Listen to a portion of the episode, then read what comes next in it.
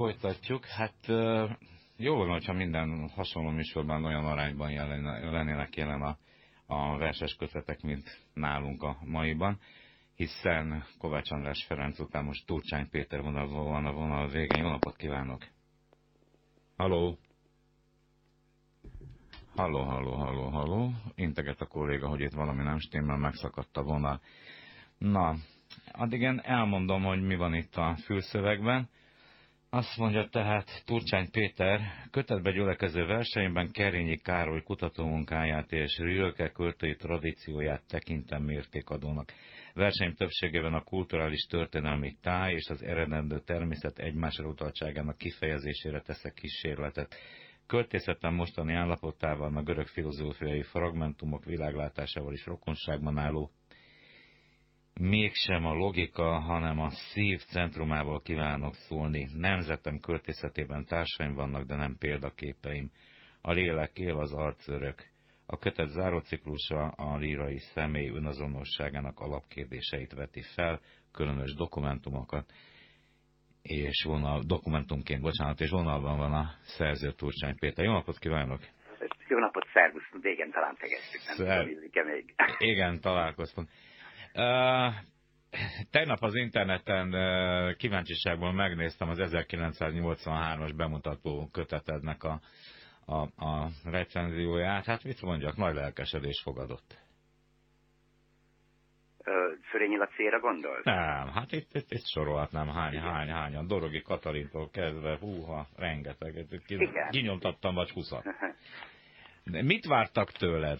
Mert én amennyire nem húztam alá, vagy még keresni kellene, aláhúztam, benned azt az embert látták, aki, aki, aki majdnem mindent képes befogadni, átalakítani és továbbadni. A, a, a nemzeti költészettől, az undergroundon keresztül, úgy csodálkoztam is, hogy hogy lehet valakire rálőcsölni ennyi fajta feladatot és felelősséget. De én azt hiszem, akkor már ők ismertek engem. Tehát mm. ez egy késett, megindul, késett bemutatás volt, és én a fogadtatást inkább annak veszem, hogy 76-77 között már verseket írtam, verseket mondtam. De csak 31, év, 31 éves voltál, ugye, amikor megjelent az első? Igen, igen, de ezt vissza kell tenni 17-18 éves koromra a BM is nagyon tartott, 70 januártól kezdve szinte minden lépésemet ellenőrizték. Miért? Mi történt? Én, én itt, voltam, az, inter, itt, az inter, itt az interneten olvasom, hogy volt, hogy a rendőri orszobán memorizáltad a verset, mert sok mindent nem írtál le. Igen. igen ez, azt mondjam, hogy ez, ez, ez, ez, ez, ez, ez magyarázatra szorul. Mert Kisfaludi megcsinálta ezt Recsken, csak nem sokan olyan értelemben nem magyarázat, hogy egy adottság volt. Valamikor régen, Mári Szabó Gábor bátyámtól, bácsitól, még akkor ugye bácsinak hívtuk, Igen. nagyon sok szép verset tanultam, Április Lajostól, ról inkább, és valahogy költő, nem is tudtam, hogy én valaha költő leszek, akkoriban verseket tanultam, se elmondtam, néha Shakespeare-t mondtam, hogy meg, meg, megint a több szólamuság az életemben, és úgy adódott, hogy egyszer csak már nem mondtam mások versét, hanem megjegyeztem. Tehát mondhatom, az első verseim egyike is az volt, hogy mondjuk némafasor, gyertyateste, szétdarabolt kőlapokra, köbdösi le a holdviaszt, a feketét, az árnyat, kutyacsörtet nyelve öltve föl a ferde hegygerincre, lába remek, borzas állat elugatja a csöndet, és lehasal a dombhasán, fűszoronyok éle vágja, fa holdviaszt takarja, belemar a földbe Arany Jánosról elmondhatom, hogy 17 éves koromban... Bocsánat, csak egy, megérzés, egy megérzésem van, mint hogyha dalt hallottam volna, annyira, annyira dalama és ritmusa volt, ez nagyon szép volt. Nem árt egyébként, hogyha költőnek uh, rádió bemondói minőségű, vagy versmondói minőségű hangja, ez nem hátrány. Főleg a nőknél nem, de csak úgy megérzem. Hát, Nézd, én úgy éreztem, hogy a költőbarátok is később nagyok, nagy költők, Nagy László, Ratkó, Bella István, még a kötetem tett, azt mondom, hogy nem is akartam nagyon megjelenteni. A kortás között 71-ben egy versemet, aztán 72-ben elég nehéz volt a politikai, 71-72 politikailag vállalni engem tudod, mindig utána jön egy, egy, egy rossz kísérlet, hogy be se beszervezni se nem tudtak, de képzeld el, még refet adni sem, mert két hétre kaptam refet, 72 október 23. Ez, ez, ez a rendőri felügyelet? Igen, igen, keményen, a legszigorúbb otthonmaradásokkal, jelentkezési kötelezettségekkel, és hát akkoriban ilyen nagyon ritka volt, hogy büszkén felem, felemeltem a fejemet, hosszú hajam volt, szemébe néztem a rendőrtisztnek, fellebbezek, látja, most aláírom a fellebbezésem. eddig, hiába, eddig hiába csavartak.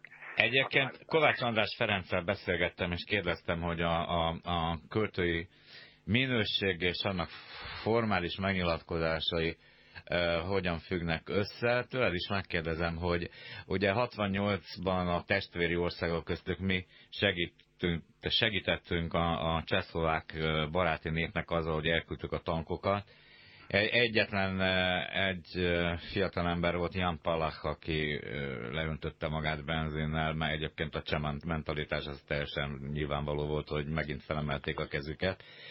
És azt olvasom, hogy 69-ben Jan Palach tiszteletére hagytad ott az egyetemet gimnáziumot. A gimnáziumot? Pontosan akkor még egyetemben nem jártam gimnáziumot, igen. Ez hogy történt? Elmesélnéd?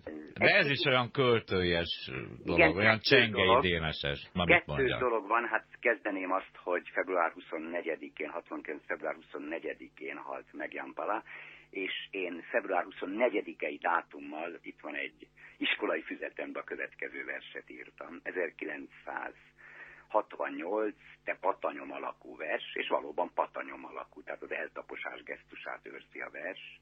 Égő ember, hús, füstű föld. Világigasság, hamvú föld. Sápadások és pirulások. Te pofon vágott arcú föld. A kettéosztott nemzedék tűzbe lép, cső elé, üvölt.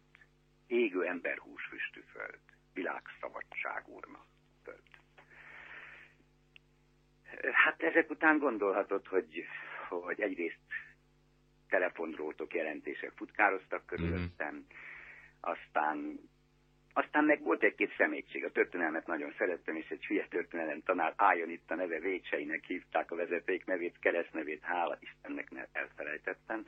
Petőfi gimnáziumban tanított, és ő megmutatja, hogy kettes a történelemből. Erre a tanárikar felállt, és megpróbált megvédeni engem ők meg magatartásból javították fel hármasról négyesre a magatartásomat, tehát úgy villogások voltak, és valahogy úgy betelt a pohár. Azt mondtam, hogy én akkor inkább ennek az kuplerájnak, ahol még Kádár is reszkett, nem, nem akarok, mm. nem akarok szolgálni. Ezt véletlenül tudom egy, egy, hú, hogy is hívják azt, egy 49-es budapesti polgármester úr a Gellért hegyen kutyagazdaként találkoztam vele, és hát Na, hát ugye most mi azért beszélgetünk ma a könyvfesztiválra megjelent Artus uh-huh. Élegzet című könyvet, de hát kivagyhatatlan, ha már így, így történt, hogy sikerül beszélnünk. A Kráter Műhely Egyesület vezetője vagy ugye bár, és Vasalbert könyvek kiadója. Én megmondom őszintén nem egészen értem, hogy miért van ez a, ez a, ez a feszültség Vasalbert életműve körül, mert az a gyanú, hogy akik ebben részt vesznek, sokan nem is olvasták. Hm, teljesen igazat adok, hiszen olyan olyan emberek írtak róla, mint Kardos Tibor Debrecenből, a Dikörnek a korabeli elnöke, vagy Pénzki János, vagy ö, ö, Illés Endre, nagyszerű írónak tartották. Hát, és ez nem változott meg. Én, én, nem, én akarom, nem akarok ebbe belemenni, hogy nagyszerű vagy nem nagyszerű, én hanem egyszerűen... tekintélyre hivatkozok, tekintélyekre hivatkozok. Hogy... Igen, de, de miért pont vasal legyen szobra, ne legyen szobra, aztán, aztán ilyen méltatlan viták, hogy nyilas ö, ö, igazolvány van pomázon ebben az emlékmúzeumban, amiből meg, amiről meg kiderült, hogy az meg egy vadászatra jogosító irat volt, mire Provászka Boróka azt írta, hogy micsoda dolog, hogy valaki 43-ban vadászengedélyt vált. Hát, én megmondom őszintén, itt ezt végigolvastam ezt az egészet, és még egyszer mondom, hogy nem akarok állást foglalni, hogy jó volt, vagy rossz volt, meg hogy megtörtént-e az, amivel vádolták, vagy nem, hanem hogy miért pont egy irodalmi figura körül kell itt uh. Nagy volt az elnémítási időszak. Sajnos ezeket nem, nem lehet megkerülni, tudod. Tehát az, hogy 45 előtt befutott író volt, ö, elismerték. Már 38-ban Debrecenbe Kassára hívták meg. Várkonyi Nándor írt róla, hát nem ragozom itt a, ezeket uh-huh. a mhm. múltat, és ezek után ez a hatalmas szünet, ami bizonyos fokig még 90-92-ben a Fundamental boszorkán megjelent, de még az is, az is inkább némaság alatt. Tehát inkább csak egy unikum volt, egy érdekesség. Tehát igazából az életmű nem rajzolódott ki, már pedig megtudtuk azóta, hogy közíróként, költőként, regényíróként, novellistaként, hatalmas életművet, egy több rétegű hatalmas életművet. Nem szabad ilyen nagy életművet lenyomni, és ez, ez most, most vissza, visszajött, persze kiszorítja mások számára. Mások úgy érzik, hogy kiszorítja előlük a levegőt. Félre ne érd, egyáltalán nem provokálni akarlak, de, de az interneten előkerült egy 2006. május másodikai petíció, százvalányon írták alá köztük te, amely uh, így kezdődik. Milyennek a nyilatkozónak a megfogalmazói kijelentjük Orbán Viktort a 20-21. század Európa szerte legkiemelkedő politikusának tartjuk. Ez volt 2006 májusában az elvesztett választások után. Ma, amikor uh, Orbán Viktor parlamentje szentesíti az alkotmány szövegét, hát elfogadja nyilván kétharmaddal, akkor gondolom, hogy te most úgy érzed, hogy munkátok gyümölcse beérett. Nem, az a munka nem ér be soha. Az Orbán is, és ő sem érezheti úgy. Most az előbb azt mondtam, hogy, hogy elnémítottak írókat hosszú 50-60 évre, elnémítottak, eltörték a regényirodalom gerincét például, sorolhatnám Kosári Méréz Lolától kezdve, akinek még a saját fia sem merte, pedig tudta milyen jó írő, újra bevezetni a szép irodalomba félt. Szóval egy ilyen időszak után tényleg egy ilyen harsány, akaratos, dacos emberből, valamikori emberből lett egy miniszterelnök, aki most másodszor miniszterelnök lett, és, és ráadásul véletlenül dr. Varga Csaba révén alkotmányjoghoz értő emberek is tanították szájjeréket. Én hiszem most, most ez a generáció visszaadja a tanultakat. Megpróbál, megpróbál valamit bizonyítani az országnak. Hát ez egy nagyon nehéz időben, és egy nagyon hosszú folyamat lesz. Köszönöm szépen, Arc és Lélegzet, ez a címe Turcsány Péter eh, költő eh, verses kötetének. Köszönöm a, a, a segítőkészségedet, szervusz. Köszönöm, szervusz.